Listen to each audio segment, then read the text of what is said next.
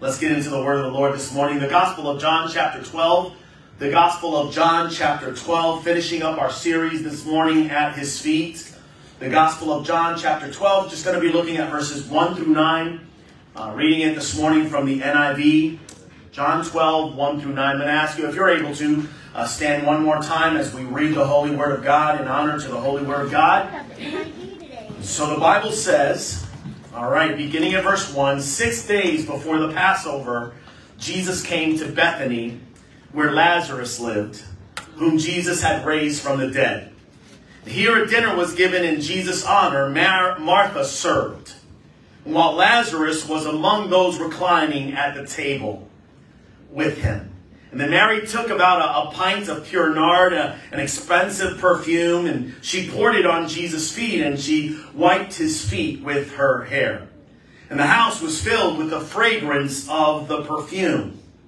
But one of his disciples, Judas Iscariot, who was later to betray him, objected. Why wasn't this perfume sold and the money given to the poor? I mean, it was worth a year's wages. He didn't say this because he cared about the poor, but because he was a thief. As a keeper of the money bag, he used to help himself to what was put in it. Leave her alone, Jesus replied. It was intended that she would save this perfume for the day of my burial. You will always have the poor among you, but you will not always have me. Meanwhile, a large crowd of Jews found out that Jesus was there and came not only because of him, but also to see Lazarus, whom he had raised from the dead. Let's pray. Father God, in the name of Jesus, Lord, we just thank you for, again, for this opportunity to speak your word.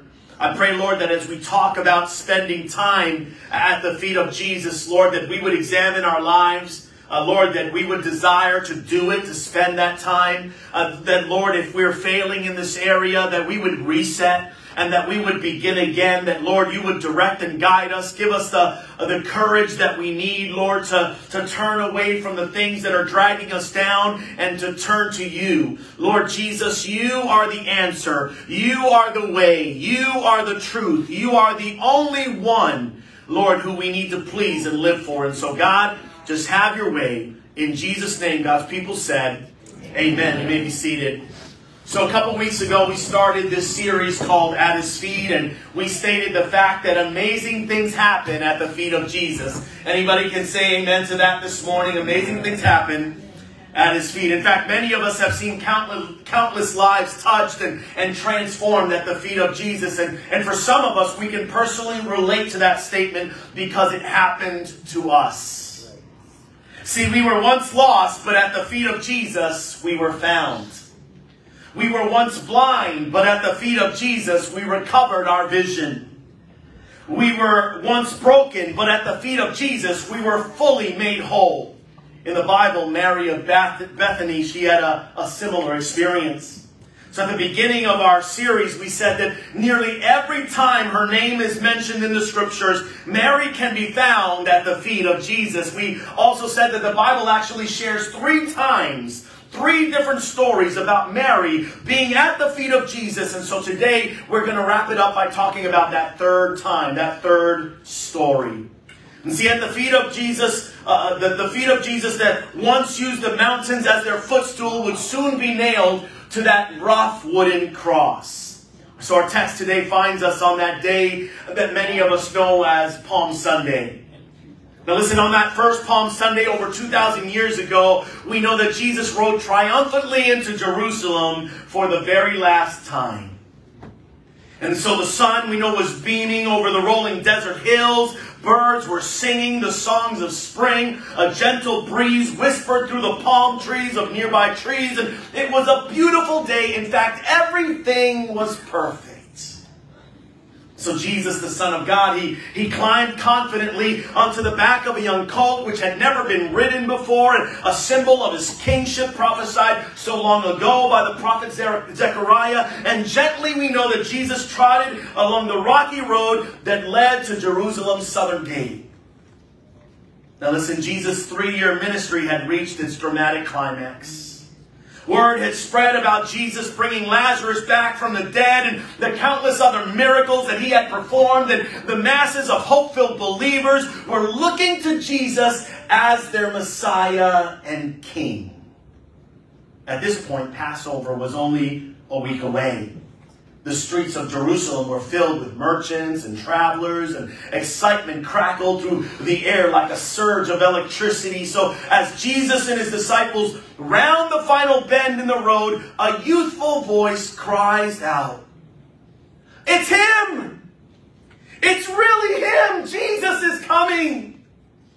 And like super excited fans at a, a massive concert or a, at a Boston Celtics championship celebration, crowds of men, women, and children rushed out to greet Jesus as he entered the city. They started shouting with enthusiastic fervor Hosanna! Hosanna! Blessed is he who comes in the name of the Lord. Blessed is the King of Israel. Listen, the love and joy that radiated from Jesus' face affirmed their praise. Then someone pulled a large leaf off of a, a simple palm tree and, and laid it across Jesus' path, and another one followed suit, and then another until the road was covered with palm leaves like a red carpet had been rolled out just for Jesus, the King of Kings. And yet, not everyone was excited about his arrival. See, certain power hungry priests saw Jesus as a threat to their, to their prosperity and their piety. They wanted him out of the way permanently. And so the lines in the sand had been drawn. And sides had been chosen, but regardless of which side they stood on, everyone knew that something amazing was about to happen. And yet a few of them knew that something amazing had already happened. See, it happened the night before in, in a little town, in a little village of Bethany, and, and not surprisingly, it all happened at the feet of Jesus. See, Jesus knew that this was going to be his final week before he would be crucified. And, and so on his way to Jerusalem, he stopped by Bethany to visit his closest friends, Mary, Martha, and Lazarus. And once again, we find Mary at his feet, but this time she isn't savoring his word or sharing her woes. Instead, this time, Mary is at his feet showing his worth.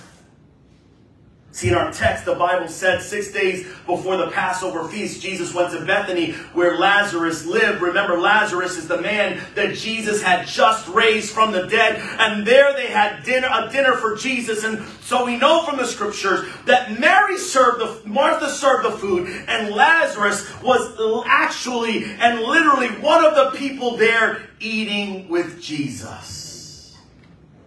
People were witnessing a, a literal miracle it had everything to do with Jesus. See, not too long before, Lazarus was dead. He was in the grave. His body was rotting, and, and now, several days later, he ate with his Lord. And so Mary, she, she, in that moment, she brought a pint of expensive perfume made from pure nard, and she poured the perfume on the feet of Jesus. And, and then she went ahead and wiped his feet with her hair. And the Bible says that the sweet smell from the perfume filled the entire house. And yet at this special dinner, thrown in Jesus' honor, we see several guests whose attitudes and actions have become a testimony of their relationship with Jesus. And so, what I want to do this morning is I want to briefly look at each of their examples, culminating with Mary at the feet of Jesus once again. But we'll get to Mary in a minute. First, let's start with Martha. Say, Martha. Listen, we've already mentioned that we can probably identify the most with Martha because we like to do things and we like to get things done and we like to, at the end of the day, maybe even be proud about the things that we have accomplished with our hands. And so we identify the most with Martha. First, we identify with Martha as a, a working Christian. And throughout this whole sequence of events in our text, there are only two words devoted to Martha here in our text. And the, and the role that she played that special evening, just two words. And listen, I doubt any of us could find two words more fitting and less surprising. Verse 2 says, Martha served. Martha served. I mean, did we really expect anything less from Martha? I mean, if you recall the, the first time that Martha cooked for Jesus, she was busier than a room full of first graders, and she was and still is the Martha Stewart of ancient Israel. And, and so once again, she was busy being the queen of the kitchen like she was before Jesus raised Lazarus. And yet there's something different about her this time. Did you notice it? Listen, this time the Bible doesn't say anything about Martha being worried. It doesn't say anything about Martha being upset. This time she's not telling, yelling at her sister for not helping or, or criticizing her for taking another break. This time there are no signs of stress. This time there are no signs of frustration from Martha in our text. This time we see just those two simple words Martha served. I think Martha had finally found the rhythm of her life. See, she, she's really learned the importance of slowing down and being still, but she also knows that she and Mary are two different people, and how God built her was not how God built Mary, and how God had wired Martha is not, not how God had wired Mary. And so Martha's gift is serving and working with her hands for the Lord. Thank God for servants of the Lord. Thank God for those who work. Listen, this is the God who, who made her to be who she was, and she's discovered the joy of serving Jesus without worrying and getting all caught up and upset over the details. Listen, that's a lesson we can all learn from Martha because some Christians are actually like wheelbarrows. They're, they only work when they're pushed and they get easily upset by, by something or someone and quickly they find themselves like the squeaky wheel. After shifting her focus, her fellowship, and Martha had discovered a shift in her feelings happen, and so that she wasn't like that anymore. In fact, she became a faithful and even tempered worker for the Lord, a, a working Christian right in the middle of a crazy world. Colossians 3:23 says, "Whatever you do, work at it with all of your heart as working for the Lord, not for men." Listen, this is what we now see in Martha. This was a major shift, a major change from her previous over the top attitude. And anybody have any knowledge about bees, honeybees in general? Maybe watch the documentary or something. Listen, I'm not an expert on bees at all. But do you know how, how, how to tell how old a worker bee is? See, all of the honeybees are pretty much the, the same, whether they're young or old or middle aged, but you can tell the difference of the bees by their wings. In fact, the younger worker bee has perfect wings.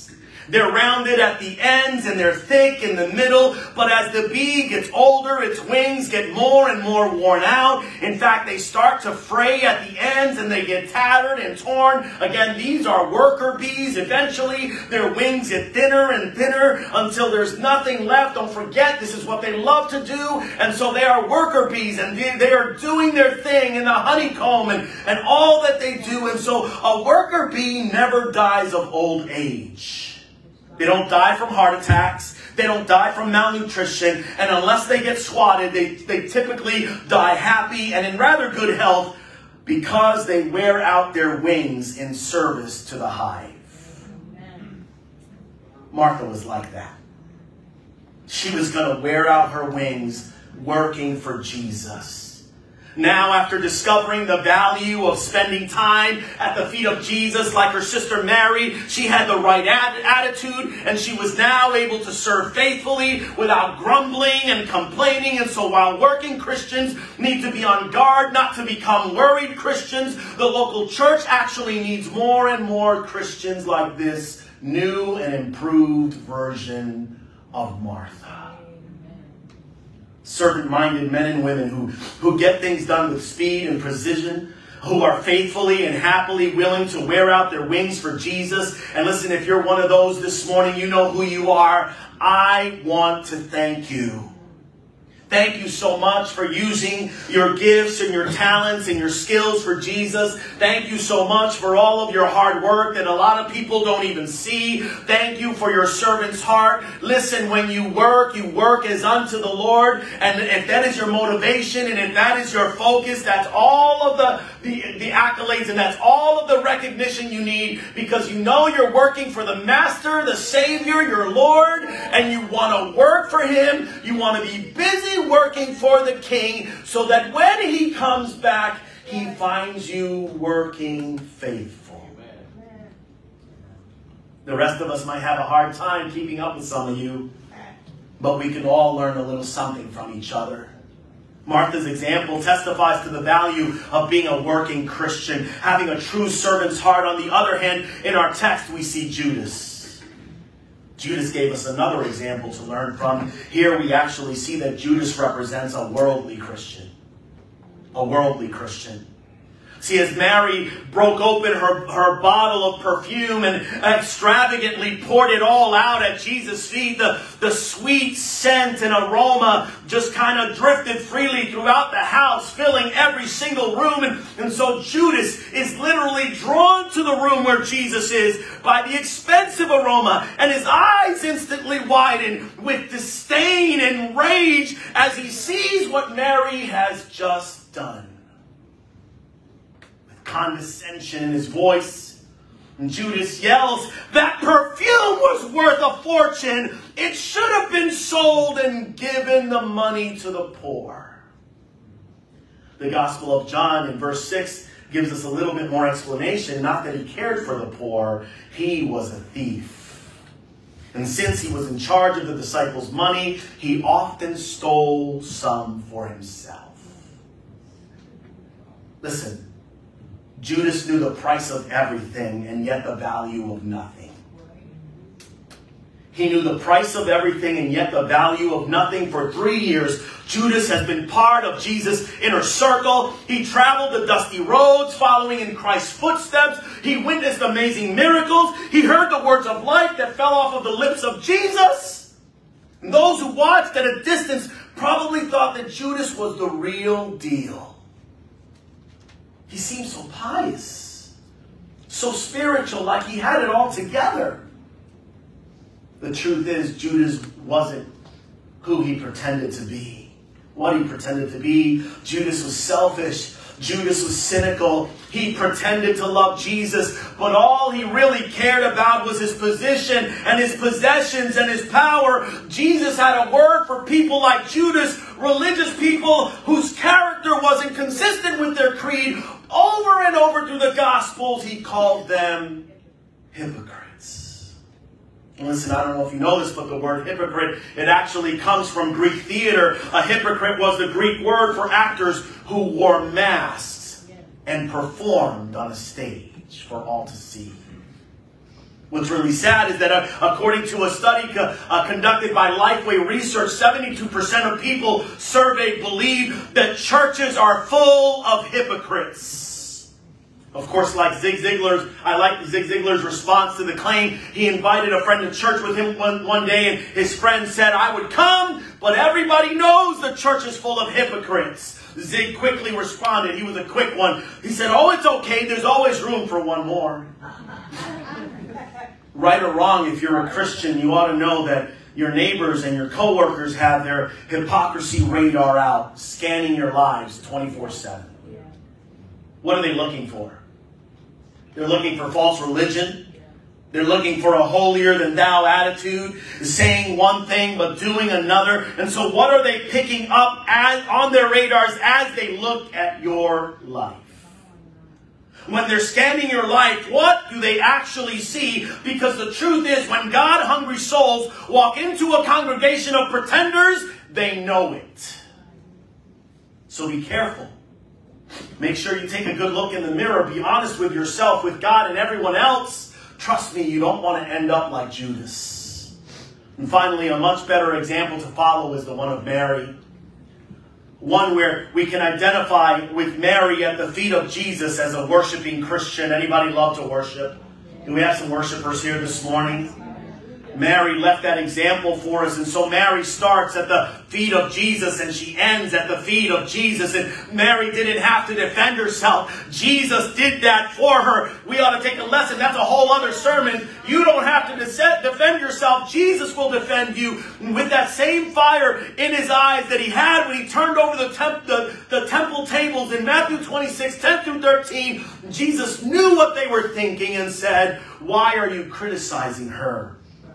For she has done a good thing to me.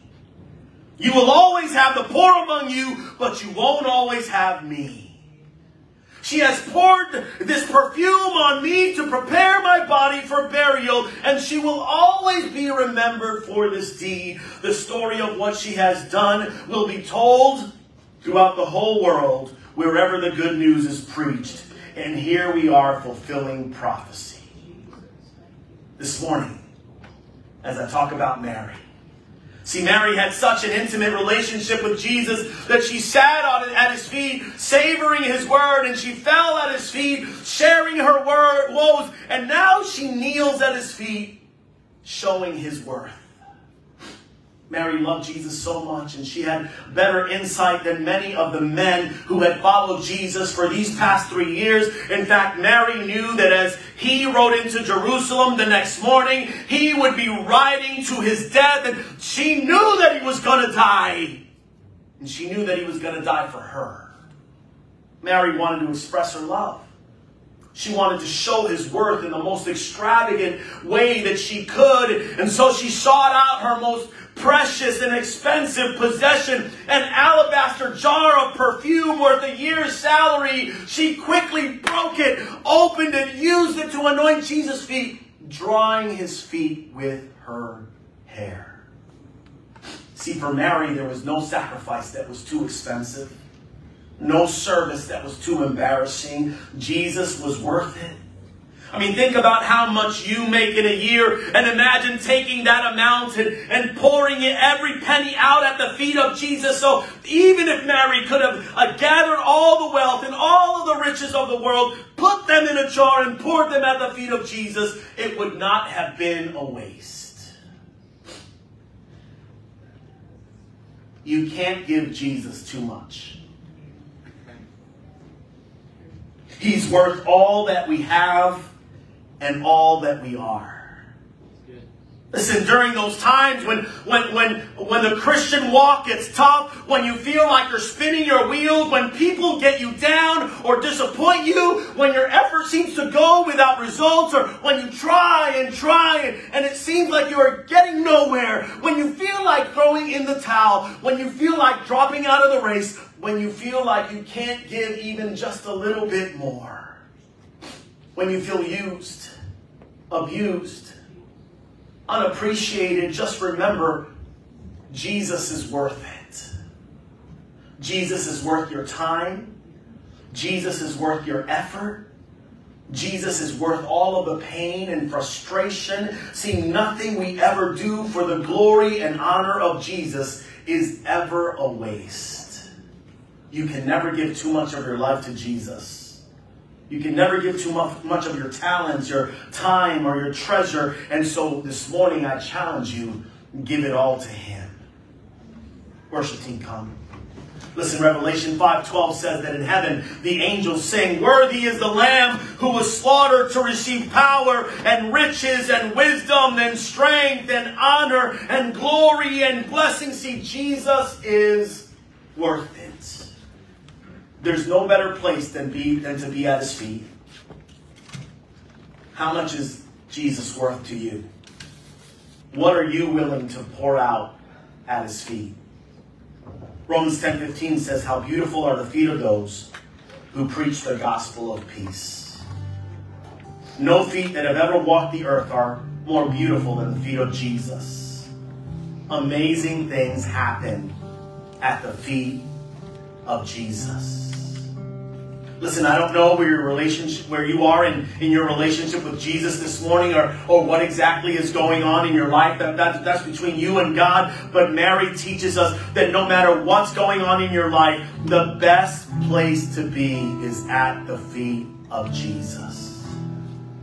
And so this morning, if you're still seeking, maybe you're still curious about Christianity, about God, then Jesus invites you to sit at his feet and to savor his word. While savoring his word, Mary learned that the one thing that matters the most is her relationship with Jesus. Maybe that's not you, maybe, but maybe you're struggling right now through hard times, dealing with grief or loneliness. Jesus actually invites you to fall at his feet and to share your woes. Pastor Freddie, what are you talking about? I, I can't tell God that. What do you think he doesn't know already? He doesn't he doesn't know what pains your heart. He doesn't know what keeps you up late at night. Why you why when you get around certain people it, it hurts and it pains, but you put on a smile and a, and a, and a face like, you know, they don't have to know, but but God doesn't know. God knows. God knows and He invites you to sit, his, to sit at His feet, to fall at His feet, to share your woes. And listen, while sharing your woes, Mary learned that, that Jesus is the source of comfort in this life. Listen, if you're a Christian and you've accepted Him as your Lord and Savior five years, 10 years, 20 years, no matter what criticism you might take for it, Jesus invites you right now to kneel at His feet and show the world what he's worth to you. Just like Martha, Judas, and Mary, how you live your life will be a one will one day be a testimony of your relationship with Jesus. And wherever you are in your relationship, I want to invite you to join Mary at the feet of Jesus. Pour out your heart, your love, your worship, your life, your soul, your all. Because amazing things happen every single time at the feet of Jesus. Stand to your feet. Hallelujah. Father, sometimes I wonder, sometimes I wonder, Lord, what it is that you're really doing when you ask me or direct me to preach in a certain way. And sometimes I wonder if it's falling on, on ears that are and in hearts that are not wanting to receive or feel like, oh, I'm just so beyond that. I'm not in that place. But Lord, I believe this morning that even in our quietness right now, you are speaking to people. You are speaking to families and individuals people who sometimes, again, they put on the front and, and everything seems to be okay, but on the inside, there's a turmoil and there's a struggle and, and there's something going on and, and the relationship isn't what it seems. And, and uh, maybe, Lord, there was a time when they sensed your presence or there was a time when you moved mightily in their life and, and there was a time when, when they had intimate relationship with you and, and they were growing and they were moving and they were changing and, and they were allowing your Holy Spirit to do the work in, in their lives, but they've reached a plateau. They've reached a place of, of comfort. They've reached a place of just life is what it is. And of course, the enemy whispers, You've done enough. The enemy whispers, Nobody appreciates you. The enemy whispers, You've got nothing more to offer. There's nothing left in the tank. You're, you're empty. Just coast. You don't have to do anymore, just coast. You don't have to give anymore, just coast. You don't have to surrender anymore. You've already grown all that you need to grow, just just just coast. Lies. Lies. Lies. And yet the Holy Spirit is here. God is here this morning. Speaking in a still small voice in your heart of hearts where you know where you are with Jesus. Where you know the calling and the drawing that He's had on your life. Wanting you to go deeper. Wanting you to give up habits and hang ups. Wanting you to humble yourself in the sight of the Lord.